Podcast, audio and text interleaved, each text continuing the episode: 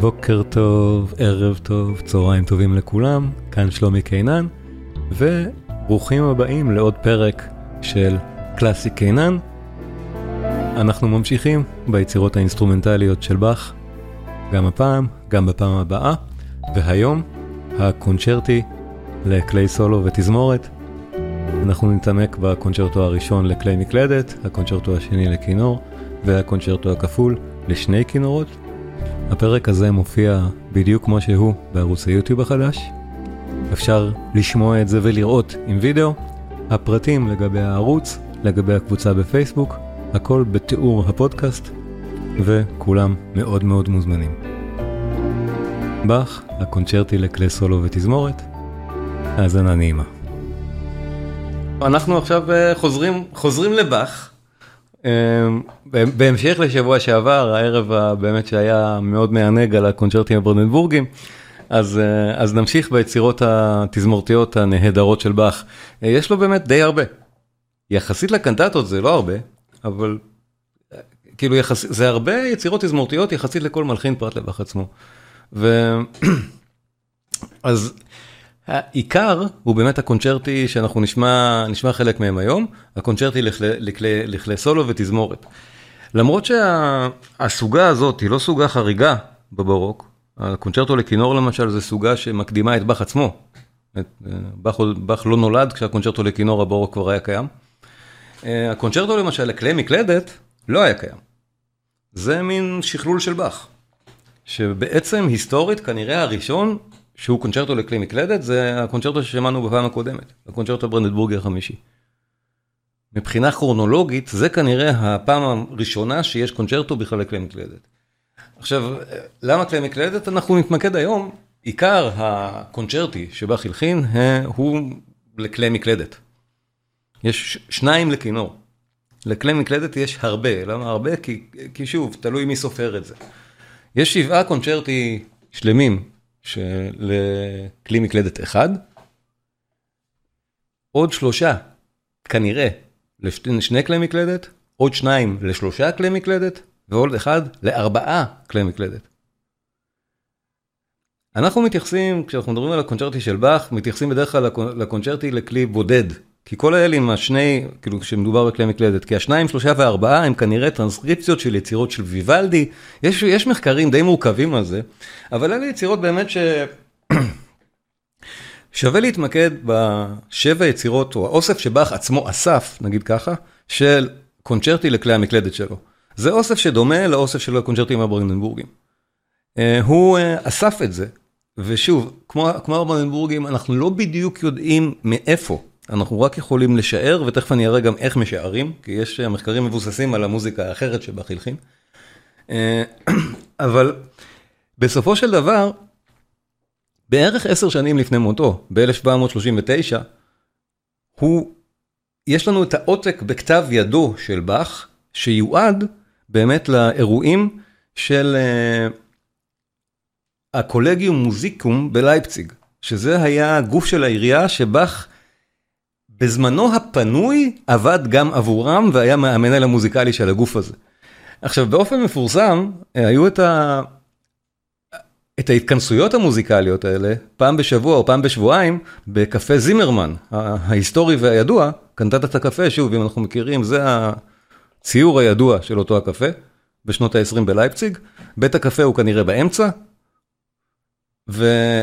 פה הייתה אותה אגודה של קולנגיום מוזיקלום בלייפציג, שעבורה באך לפחות איגד את אותם הקונצ'רטי לכלי מקלדת. זה מה שאנחנו יודעים. הוא היה המנהל המוזיקלי של זה. עכשיו, הפרשנויות לגבי מדוע ולמה הוא הלחין, הן נרחבות, חלקן מאוד מאוד רומנטיות, ואחרי שנשמע קצת מוזיקה אני אדבר עליהן. אבל בואו באמת נשמע, נשמע קצת מהמוזיקה ונדבר עליה תוך כדי, יש, יש, הרבה, יש הרבה מה להגיד על זה. אז, אה, אז נמשיך, אנחנו לא נדבר היום רק על כלי המקלדת של באך, אבל, אבל זה חשוב, גם כשאנחנו בכלל מנסים להבין איך לבצע את היצירות האלה. באך לא ציין בשום מקום איזה כלי מקלדת הוא הכלי מקלדת, אני כל הזמן מסתבך בלשוני בשביל להגיד קונצ'רטי לכלי מקלדת במקום קונצ'רטי לפסנתר. או קונצר, קונצ'רטו לצ'מבלו, או קונצ'רטו לעוגב, לא, זה קונצ'רטו לכלי מקלדת. איזה? בטוח שלא פסנתר, נגיד ככה, כי פסנתר פשוט לא היה. זה כלי שיותר מאוחר. ועדיין, אחת מהגרסאות המפורסמות של הקונצ'רטו הראשון, הראשון לפסנתר של באך, שגם נקראת על עטיפת הדיסק, קונצ'רטו לפסנתר, היא זאת של גלן גולד.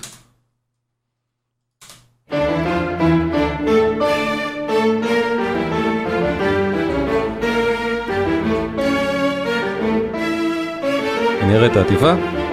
אני לא אשמיע את כל ההקלטה הזאת, אבל אני רק רוצה שנטעם רגע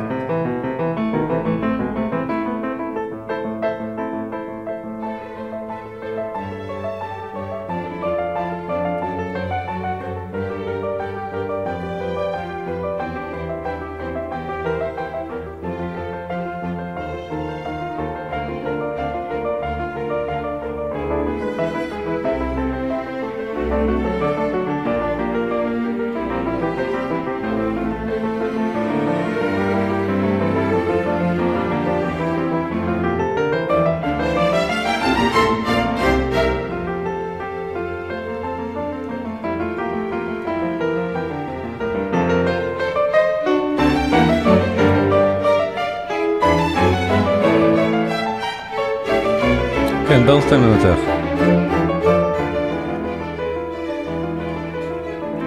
עכשיו גלן גולד ודאי שהוא נהדר, וכתוב פה piano concerto. Piano concerto, זה לא title נכון. אלה keyboard concertos. ואני אעצור את גולד, למרות שזה אולי עוול, אבל רציתי שנטעם את הצליל הזה. כשנגמור את הפרזה הזאת, נגיע להתחלה של הריטורנלו. חזרנו להתחלה, והצבע הוא אחר לגמרי באמת מהצבע שבאך התכוון אליו, זה ברור. אה, רק, רק באמת להשוות, לפני שאני נכנס לזה, הרבה יותר קרוב לכוונתו של באך, זה זה.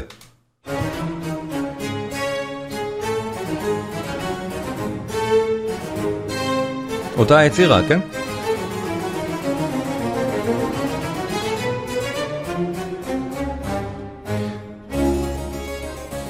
שכן, פה, פה כלי הסולו, בהקלטה הזאת, הדרך שבה מקובל להקליט את זה היום, מקובל. across the board זה על צ'מבלו, על הרפסיקורד. זה, זה הכלי. אבל באך אפילו לא ציין הרפסיקורד. ואולי זה יפתיע, מי שבאמת לא מכיר באך לעומק, לעומק, לעומק, לא תמיד יודע שהמקור של הקונצ'רטו הזה, כמו המקור של הרבה מאוד מהקונצ'רטי האלה של באך, מהשנים האלה שלו בלייפציג, מה, מהתקופה הזאת, מבוססים על פרקים מקנטטות כמעט כמו שהם. והפרק הזה של הקונצ'רטו למשל, מבוסס על פרק קנטטה מהתקופה שבה באך רק הגיע ללייפציג. והלחין קנטטות מאוד, וירט... עם תפקיד עוגב מאוד וירטואוזי באמת בשביל להרשים, וגם ניגן אותם אחר כך בכנסיות בדרזדן ובעוד מקומות. אז הפרק הזה, המקור שלו כנראה בכלל על עוגב.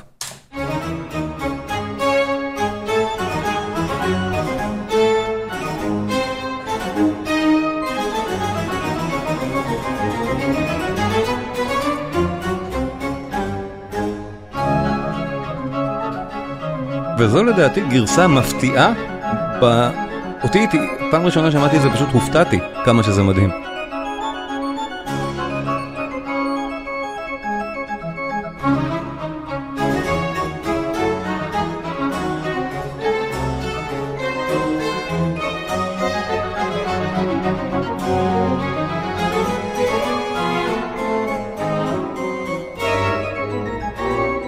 דני, אפשר לפתוח מצלמות?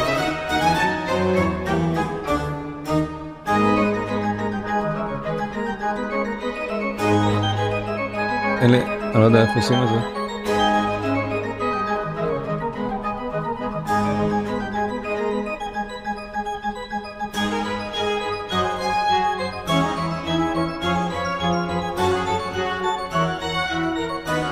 ככה זה נשמע עם עוגב. עכשיו, זה לא בדיוק הגרסה, התווים הם לא אותם תווים של הגרסה שאנחנו רגילים אליה, כי זאת הגרסה שהיא פרק ראשון, הסינפוניה של קנטטה BWV 146 של באך. אז זה לא שזה טרנסקריפציה לעוגב של הקונצ'רטו, אלא הקונצ'רטו מבוסס על פרק הקנטטה הזה. ויכול להיות מאוד שבאך אכן ניגן את זה עם עוגב. את הקונצ'רטו. קונצ'רטו לעוגב זה לא בדיוק אה, סוגה מקובלת, נגיד ככה, אנחנו בתקופה הקלאסית ואילך לא מכירים. אוקיי. אה, אז אה, בואו בוא נשמע את פרק הקונצ'רטו, באמת בגרסה כנראה הדפיניטיבית, כנראה הנכונה, כנראה שזאת הכוונה, שזה יהיה מנוגן עם הרפסיקורד. שימו לב שהסולם אחר לגמרי, שוב, אחד מההבדלים הגדולים בין הגרסאות האלה. שמנוגנות בכלי התקופה של באך, מה שנקרא HIP, Historical Informed Performances, הקלטות מודעות היסטורית, שהם נשמעים, הסולמות נשמעים יותר גבוהים. מחקרים מודרניים גילו שהכלים היו מכוונים שונה, ולכן הגרסה של גלן גולד נשמעת ככה. הקונצ'רטו ברה מינור. וזה עדיין נקרא רה מינור, אבל בכלל לא נשמע כמו רה מינור, כשזה זה.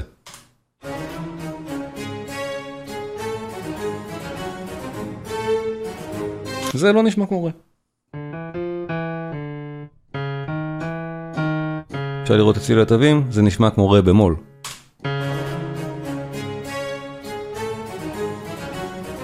כיוונו את הכלים שונה. ועוד הבדל רציני באיך שצריך לבצע את הדברים האלה. בואו בוא, בוא נשמע, נשמע את הפרק במלואו, ונראה, כן, בטהובן, בטהובן, סליחה, באך, הקונצ'רטו הזה שלו, הוא באמת קונצ'רטו כמעט בטהובני, זה קונצ'רטו ענק. שוב, זה לא, אה, הפרקים לא כל כך ארוכים. אבל באך באמת מתח... מתח... מתחכם מאוד כאן, הוא מרשה את זה לעצמו. וזה כנראה גם נוגע, ל...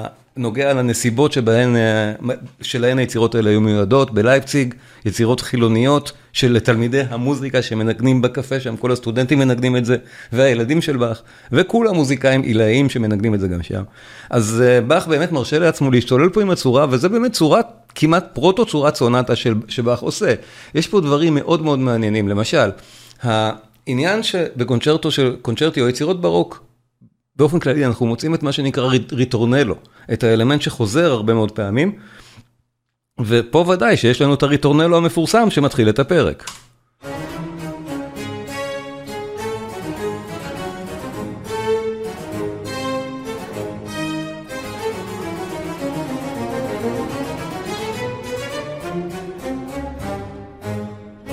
זה חוזר, שוב, באופן סטנדרטי בצורות ברוק בכל מיני, בכל מיני פעמים בפרק. פה, אחר כך פה, בסולם אחר, אחר כך פה, עוד פעם בסולם אחר, ובסוף פה, בסולם המקורי. כבר אנחנו רואים שיש פה סוג של התפתחות של אותו ריטורנלו, הוא לא זהה בסולמות האחרים שלו האלה. קורה פה משהו אחר.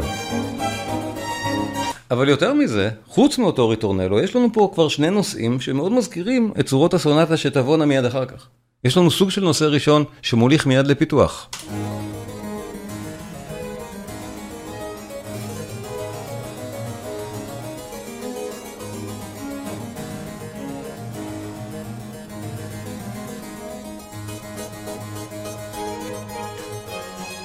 וחוזרים לאותו ריטורנלו. יש לנו נושא שני.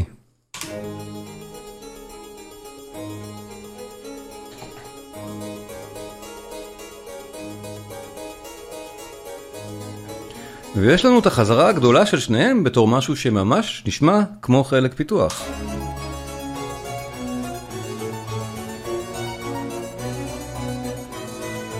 אז בהרבה מאוד מובנים, הקונצ'רטים האלה של באך הם הקונצ'רטי הראשונים לכלי מקלדת, ממש ככה. הם ממסדים פה ז'אנר. ובואו נשמע את הפרק הנהדר הזה מתחילתו ועד סופו, על כל המורכבות שלו, ואני אזכיר מה זה כל דבר כשהוא מגיע. מתחילים, ריטורנלו.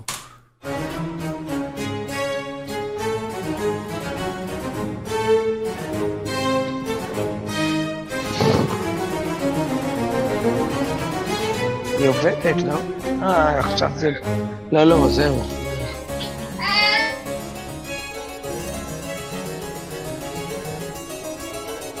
כן, זה פינוק, אני תכף אראה את ההקלטה. וריטורנלו שוב.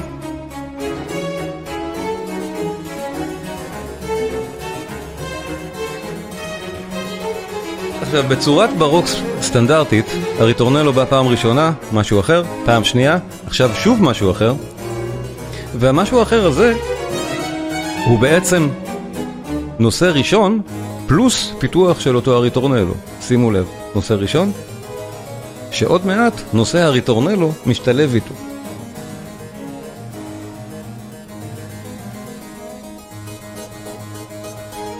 משתלב. ועד שנגיע שוב לריטורנלו, שיסמן לנו את סוף החלק הזה, בואו נראה באמת את ההקלטה הנהדרת. זה מה שנקרא בנצ'מארק. הקלטות, מההקלטות האלה שתמיד מודדים הקלטות אחרות לפיהן, הקלטה של פינוק.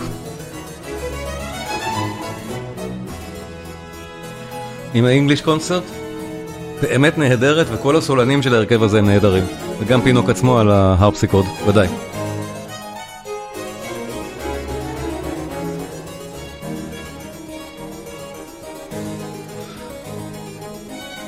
באמת מומלץ.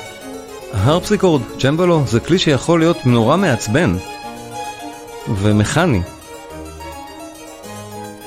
שזה מנוגן טיפה פחות באומנותיות ממה שזה כאן. זו הקלטה נפלאה.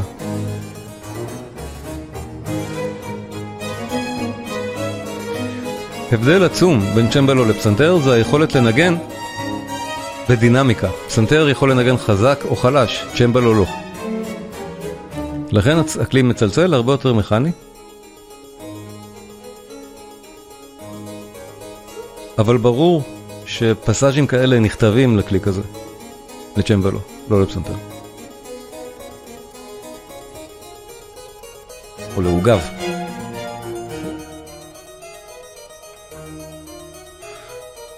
אנחנו בנושא השני, שכחתי להגיד את זה, עברנו לאזור הנושא השני, זה ברור.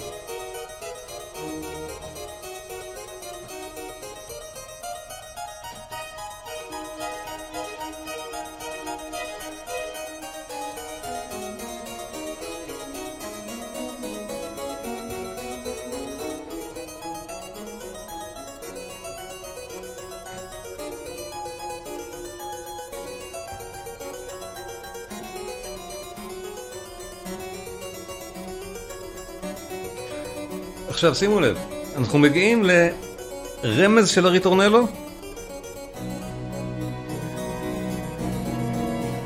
אבל עוד לא ממש שם. זו הדרך שבה באך מפתח את הנושאים שלו. המאסטר הכי גדול בהיסטוריה, פשוט ככה. ועכשיו התמרור הרציני, בעצם באמצע הפרק, הריטורנלו, בפעם השלישית.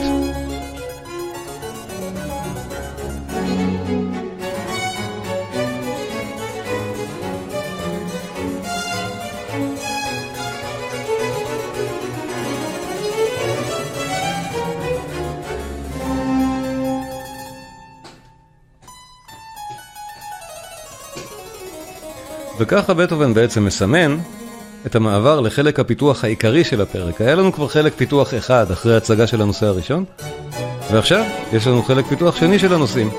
נושא שלישי קצרצר מוצג כאן, ואחר כך פשוט פיתוח של שני הנושאים העיקריים של הריטורנלו, נושא ראשון ונושא שני, עד סוף הפרק. וזה כבר יהיה, אני חושב, ברור לגמרי בהאזנה, שאנחנו מתעסקים באותם חומרים תמטיים ששמענו עד כה. ברור שזה זה. כן?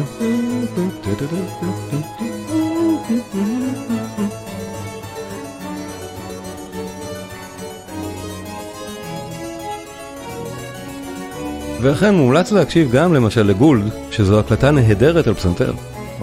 הקלטה של גאון שמנגן את זה. ונותן את הפרשנות שלו ליצירה הזאת, והיא נשמעת כל כך טוב. ואפילו לגרסת העוגב הכנסייתית ההיא מהקנטטה, מומלץ. הן כולן נפלאות.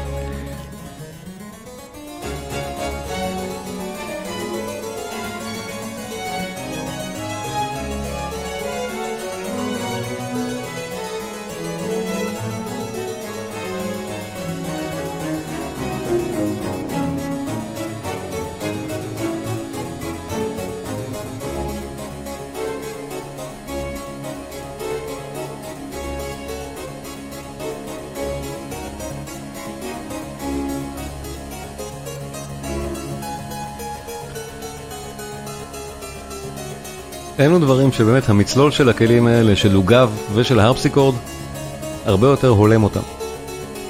תחשוב את יצירות העוגב המפורסמות כמו הטוקטה ופוגה.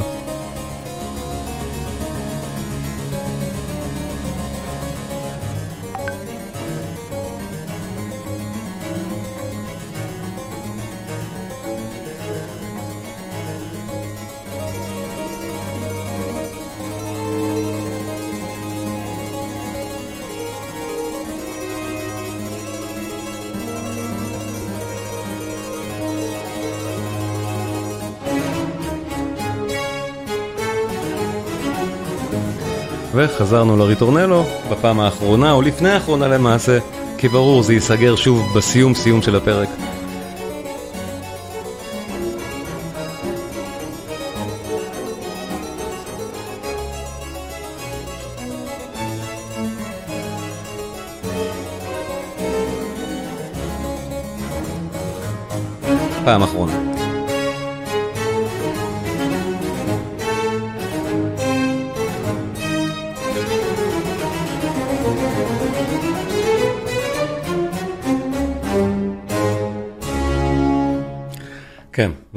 הקונצ'רטו, הכינור, הקונצ'רטו הראשון לכלי מקלדת של, של באך.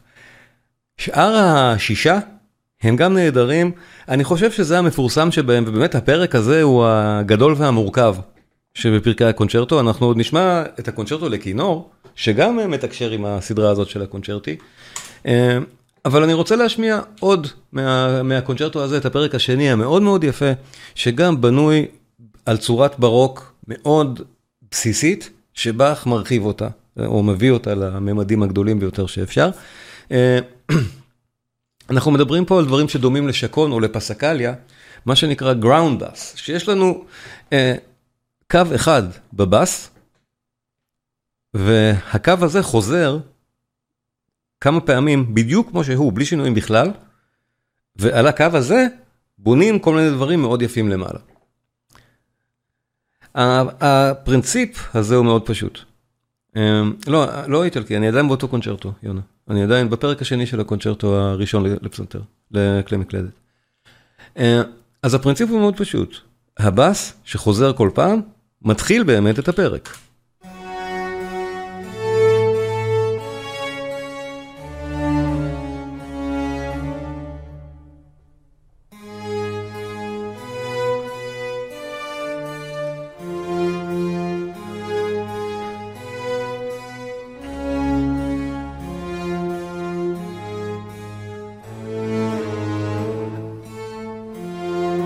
שימו לב שיש לנו פה מנגינה די ארוכה בתור הבאס הזה. זה לא איזה משהו פשטני, זה ממש מלודיה ארוכה, מבוססת ומאוד מעניינת בבאס.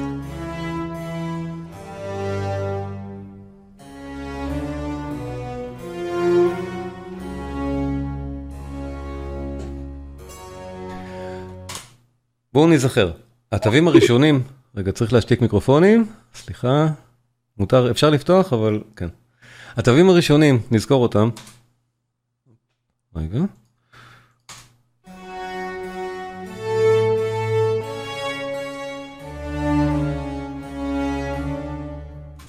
אז בפעם הראשונה שזה חוזר,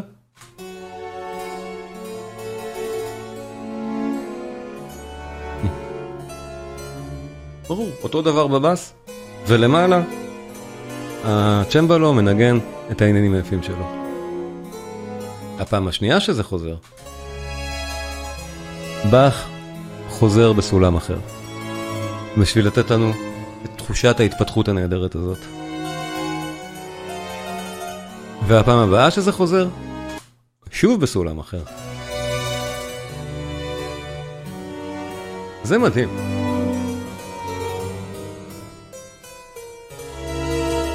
והפעם הבאה שזה חוזר, שוב בסולם אחר.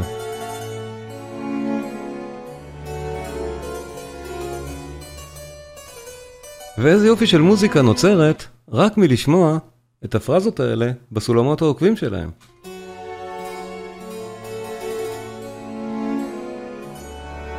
אחד, שני,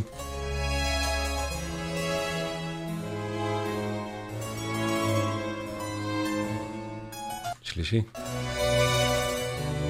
זה דומה מאוד, מי שזוכר, למה שבאך עושה במטאוס פסיון למשל. כשהוא מעמיד עמודי תווך ביצירה, בסולמות שונים, בשביל לתת תחושת המשכיות כזאת. והוא באמת ממסגר לנו את זה בפעמיים בסולם המקורי. הפעם הראשונה שהבאס מתחיל, והווריאציה הראשונה שלו. והפעמיים האחרונות, גם הן בסולם המקורי.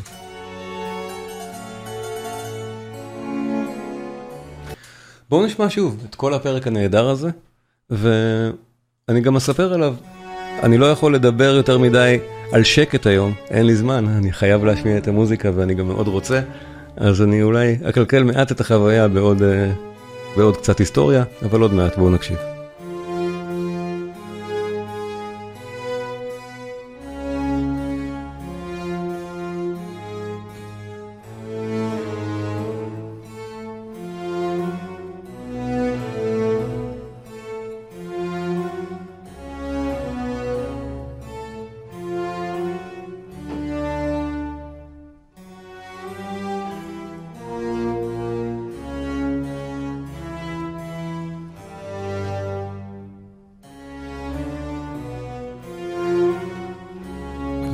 מגיעים, שימו לב, מי שמזהה את המצלול כבר, עכשיו. שוב, המלודיה הזאת בבאס, ועליה, הדברים המאוד יפים האלה למעלה בהרפסיקורד.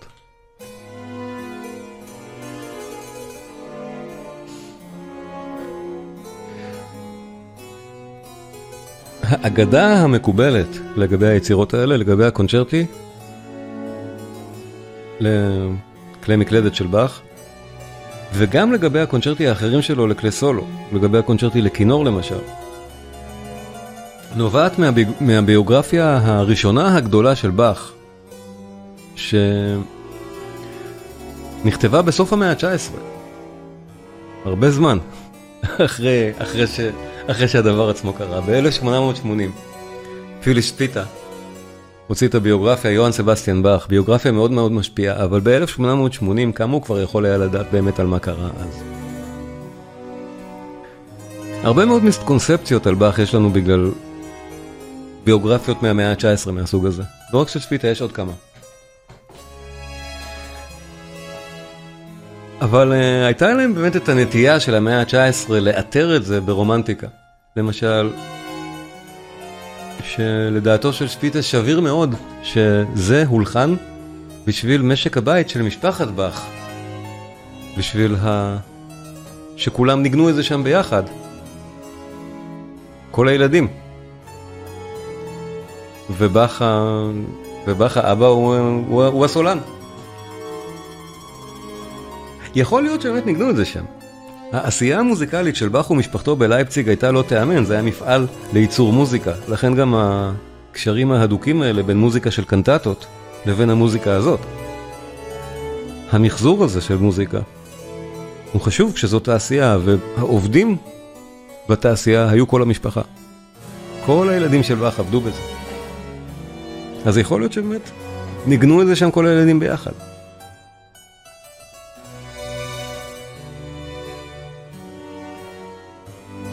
דבר אחד שהוא כנראה מעל כל ספק, זה שתפקידי הסולו בקונצ'רטי האלה מיועדים לבאך עצמו.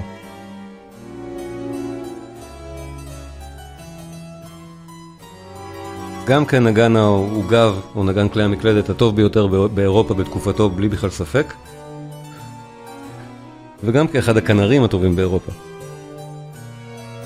הוא הנגן.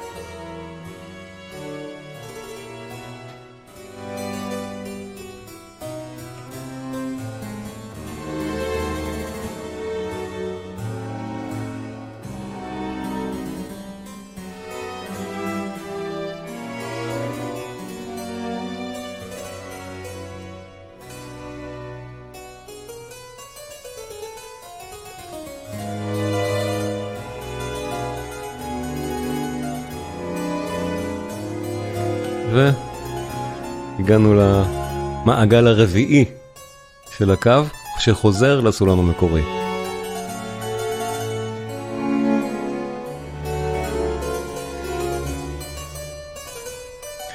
עוד בלבול מאוד רציני לגבי היצירות האלה, ואנחנו נגיע לזה עוד מעט בקונצ'רטו לכינור, בקונצ'רטו השני לכינור, זה ש...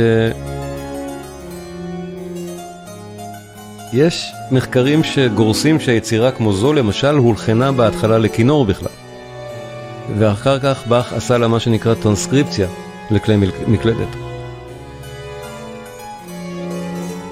יש רגליים לסברות האלה. בגלל שבאך באמת אה, מחזר את המוזיקה בכל כך הרבה צורות, יש קיימות טרנסקריפציות גם לכינור וגם להרבה מאוד כלים אחרים של המוזיקה הזאת, אבל קשה מאוד לדעת מה המקור, או אפילו ממתי בדיוק הקונצ'רטים האלה. ההשערה שלי היא שזה מהתקופה בלייפציג. נשמע לי מאוד משכנע, בטח שאני שומע את זה, את המוזיקה בתוך קנטטה מלייפציג. זה עושה אותם הרבה יותר מאוחרים מהברנדנבורגים. יפים באותה מידה. עוד אוסף תזמורתי נהדר מלייפציג, שאני מקווה להיכנס אה, אליו איתכם בשבוע הבא, זה כמובן הסוויטות התזמורתיות. עוד אוסף של באך, ש...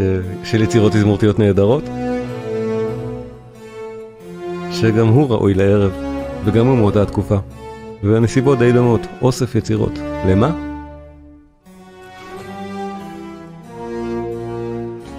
אין קונצנזוס.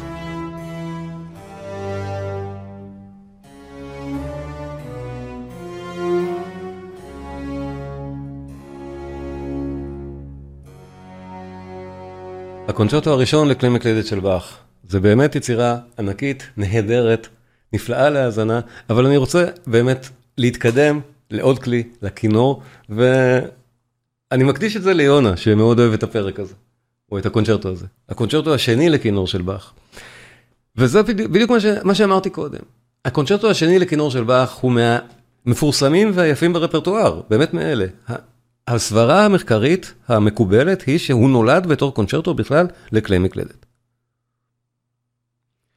אה, אבל יש מחקרים הפוכים שטוענים שהוא נולד בתור קונצ'רטו לכינור מתקופת קטן. ואז אין לנו את הגרסת כינור, יש לנו את גרסת המקלדת, שזה בעצם הקונצ'רטו השלישי מסדרת הקונצ'רטו לכלי מקלדת שבאך אסף. הגרסה למקלדת נשמעת ככה.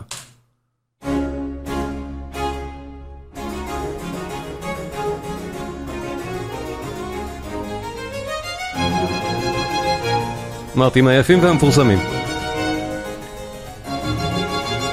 זה הקונצ'רטו השלישי לכלי מקלדת, להרפסיקורד של, של באך. אבל כנראה, שוב, מחקרים טוענים שזו לא הגרסת המקור וגרסת הכינור שאין לנו אותה במלואה, שהיה צריך לעשות לה רקונסטרוקציה. כבר רקונסטרוקציה נעשתה אגב במאה ה-19, לא, היא לא, לא מודרנית. אבל עשו לה רקונסטרוקציה מכמה גרסאות שנמצאו מתווים שבאך לא בדיוק חתם עליהם, סיפור ארוך מאוד איך עשו את זה, באמת סיפור מורכב, אבל בסוף יש לנו קונצ'רטו נפלא לכינור, שכנראה באמת נכתב לדעתי במקור לכינור. ובואו נראה כאן גם את הפרק המשגע הזה, יונה ביקש את הפרק השני, אבל בואו נשמע גם את הפרק הראשון. אה, ששוב, בנוי באופן מאוד יפה עם חלק פיתוח, ממש ככה. יש פה חלק פיתוח נהדר, זה עדיין לא צורת סונטה, זה ברור, אבל זה קונצ'רטו ברוקי נפלא של באך שמפתח את הנושאים שלו נהדר. נושא ראשון, שמענו גם קודם.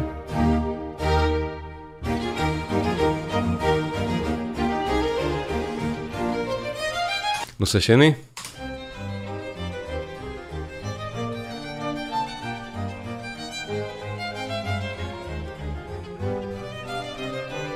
חלק פיתוח. ממש נשמע ככה, פשוט נשמע, כמו חלק פיתוח. ורקפיטולציה לכאורה, סיום שהוא כמו ההתחלה. באך הולך על צורות הברוק, מפתח אותם בדיוק כמו שהוא צריך וכמו שהוא רוצה, ועושה את זה נהדר, והיצירה הזאת באמת כל כך הולמת לדעתי לכינור, בואו נשמע.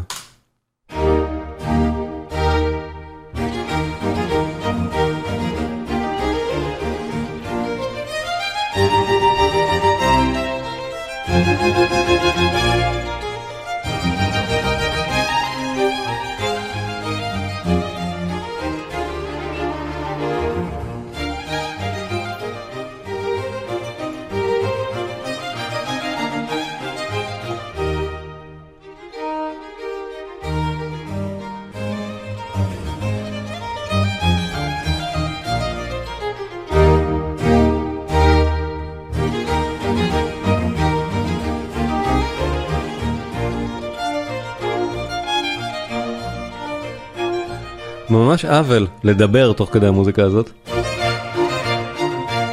אבל כן, אני ממש ממליץ להאזין לזה. בטח. ועוד הקלטה מומלצת שדני פה, דני, דני ליאור כאן, אני חייב להגיד לו תודה, המליץ לי לאחרונה על כנרית נהדרת, כנרת, שמבצעת באך. אני בהחלט ממליץ להאזין גם להקלטה הזאת, מי שיש לו שירותי סטרימינג. רייצ'ל פוג'ר, נפלאה. תודה דני. הרבה יותר מעודן ממה שאנחנו שומעים עכשיו. ושוב, עדיין, כהקלטה ראשונה, או להאזנה בגרסה דפיניטיבית.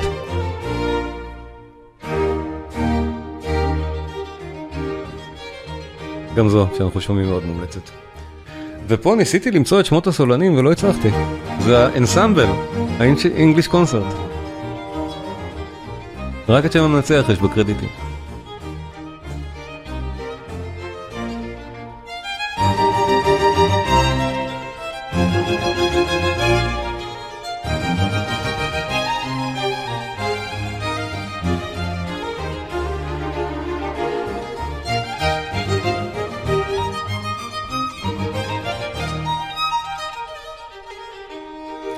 אז אפשר לשמוע אפילו מאופי המוזיקה, המלודיה של הכינור, אופי הנגינה. וזה... אה, דני כותב, הכנר הראשי, פינוק. כן. הגיוני? יש את הקונצ'רטו הכפול, יש את ה harpsichord stuff. כן, אבל אוקיי.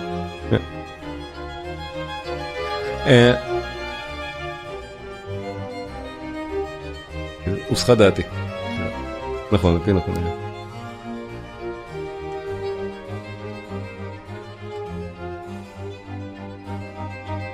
וחלק הפיתוח.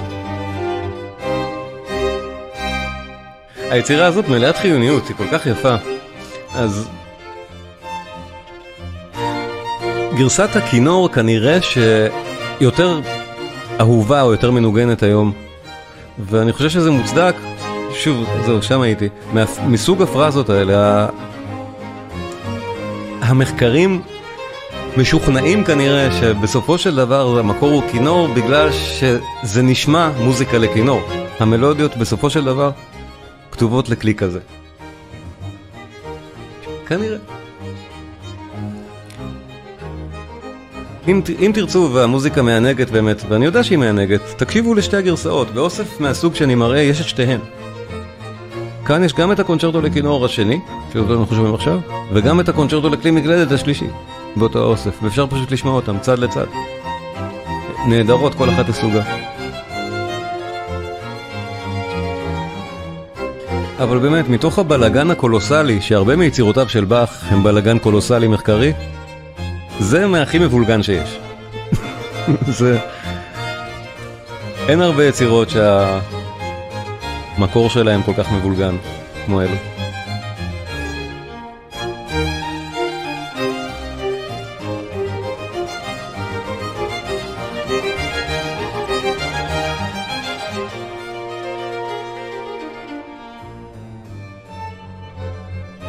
אנחנו עדיין בתוך חלק הפיתוח הדי ארוך של הפרק. הוא נפלא ומרתק לכל אורכו.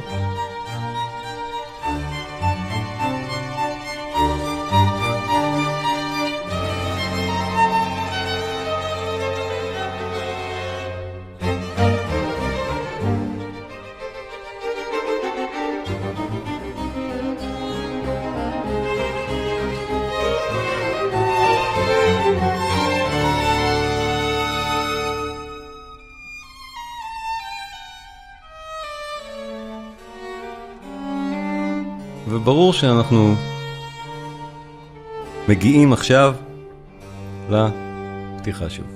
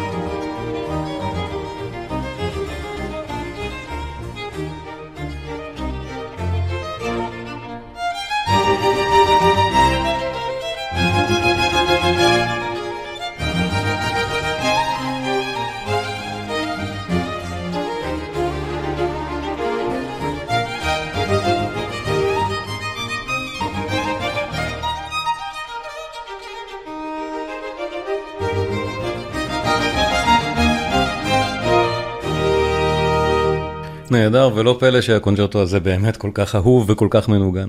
זה אחד מהיצירות הכי מנוגנות או הכי מבוצעות של הכלי, של, של כינור. אה, ברפרטואר בכלל, מסתבר שוב לפי גוגל. הפרק השני כנראה הוא הסיבה. אה, למרות שהפרק הזה נהדר וזה פרק שאני יודע שיונה אוהב. אה, הפרק השני השקט של הקונצ'רטו, נהדר, מרהיב ביופיו. על הרקע של המוזיקה הזאת, דני בוא תפתח מיקרופון ותספר לנו קצת על הביצוע ההוא שהמלצת.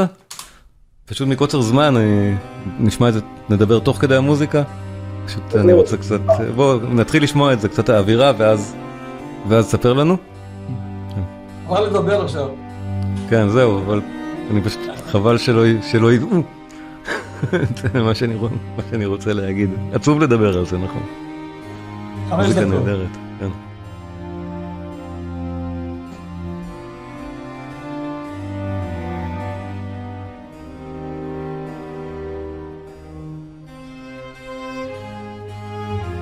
כן. הפרזות הארוכות האלה.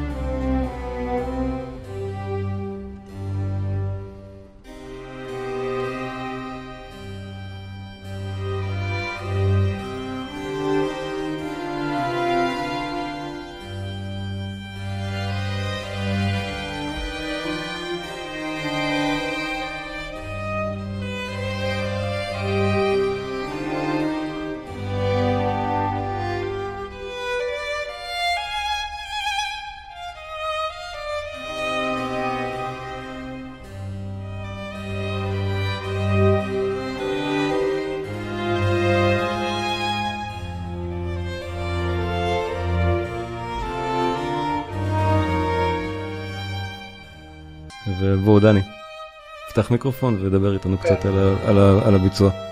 אבל לפני כן אם תרשה לי בשנייה כן. להזכיר, דיברת על אותו קפה צימרמן. נכון. אז על שם אותו קפה צימרמן יש הרכב מודרני שמוקלט על לייבל אלפא בשם קפה צימרמן. קפה צימרמן ההיסטורי שבו באך היה מופיע עם, ה... עם הקולגיום של התלמידים שם, של הסטודנטים.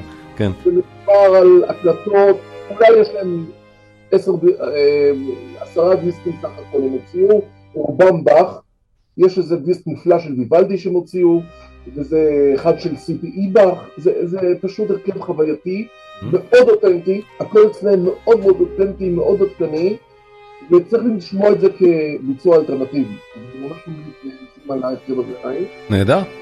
חוץ מזה עוד הרכב קטן בשם סטרדיווריה, סטרדיווריה הרכב ה keyboardist, ה harpsichord player, המוביל שלו בשם ברטרנד קוייה, זה הדיסק, ואני ממש זה לייבל, גם כן לייבל בוטיק בשם Mirare. אתה יכול, לרש... אתה יכול לרשום את זה בצ'אט, ומי ש... שירצה שבאמת יחפש את זה בשירותי הסטרימינג? גם ממליץ באמת לכולם לשמוע את זה, כי ביצוע ל keyboard concertos, ואם מדברים על ה... באמת על הביצוע הנהדר לקונצ'רטי לכינור, אז אני מאוד אוהב את רייצ'ל פוג'ר. כן, זה, זה מה שהראיתי קודם. מדובר בכנרת בחסד, כנרת, זו. אני לא טועה, היא מתמחה במוזיקת ברוק, זאת אומרת יש לה, הכינור שלה הוא כינור מתקופת הברוק, הוא כינור, הוא נשמע נפלא, הוא מאוד ענוג, סטיל ברוקי אמיתי, וההרכב שלה הוא הרכב שהיא בעצם מנצחת, זה הרגילה שלו, כמו בהרכב של האינגליש אבל מה שמיוחד אצלה באמת זה שההתמחות שלה היא רק בברוק, במיוחד בבאך וויוולדי, זה אני חושב 80% מהקלטות שלה. כן. את תודה דני. אז זהו, חשוב היה לי לדבר באמת על ביצועים והקלטות בהקשר של היצירות האלה, כי הן באמת שונות זו מזו.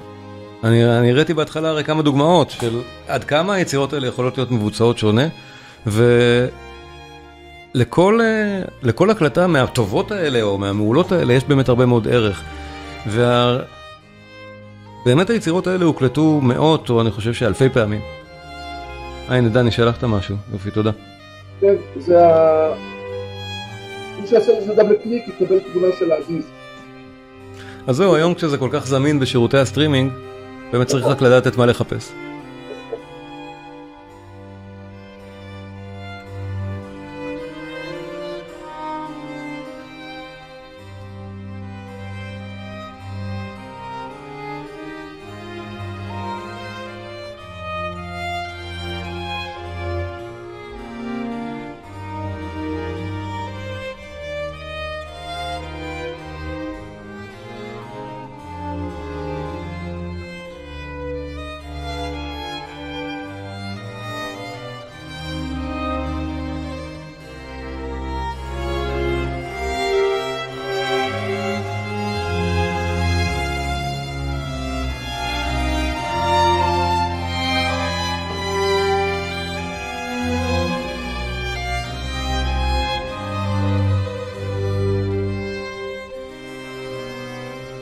הילדים של באך היו באמת מעורבים ב... אפילו יכול להיות שבהלחנה למשל של חלק מהיצירות שאין לנו את ה... שלא נכללות באוספים האלה של באך, למשל הקונצ'רטי לשתי מקלדות, לשלוש מקלדות ואפילו לארבעה.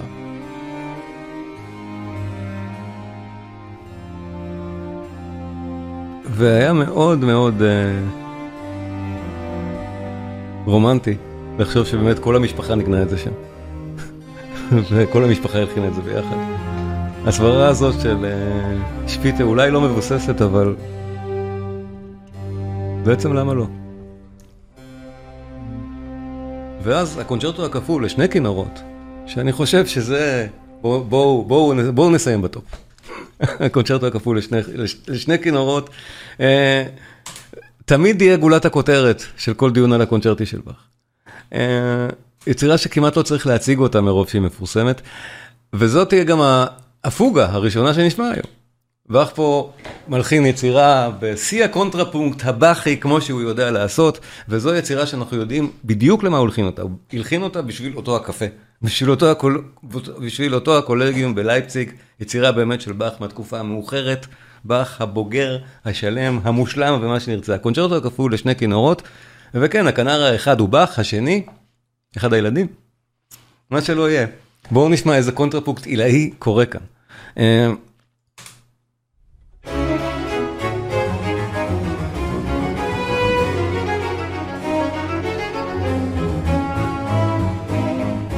זה מה שנקרא קנטוס פירמוס של פוגה, הנושא הראשי של פוגה. תשמעו כמה הוא מסובך.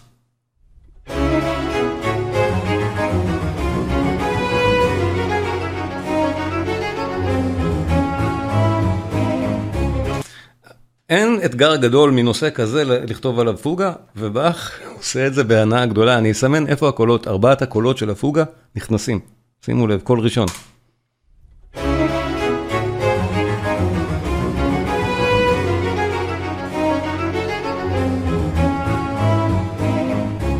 קול שני.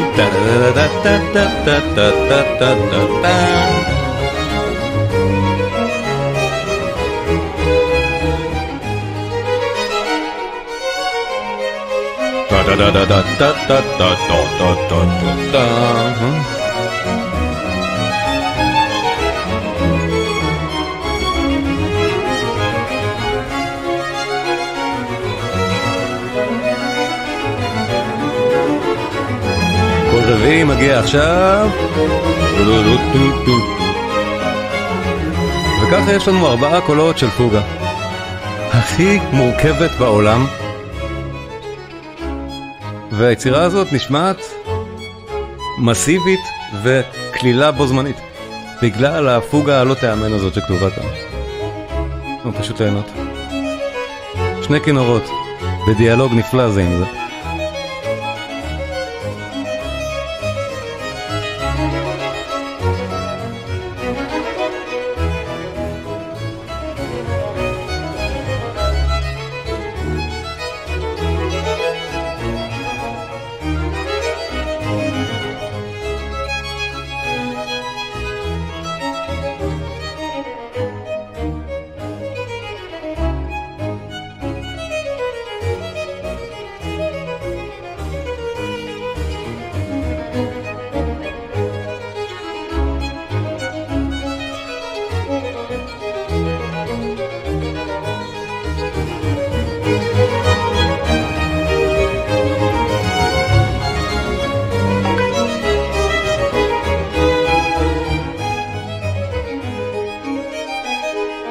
האינטראקציה, איזון החוזר משני הכלים.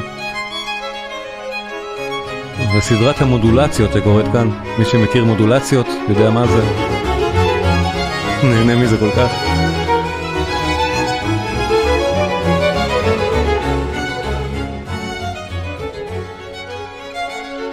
זו נחשבת באמת אחת מיצירות המופת הגדולות של באך. הקונצ'רטו הכפול בשני כינורות, גבוה שם ביצירות המופת הכי גדולות בהיסטוריה לדעתי. מדהים.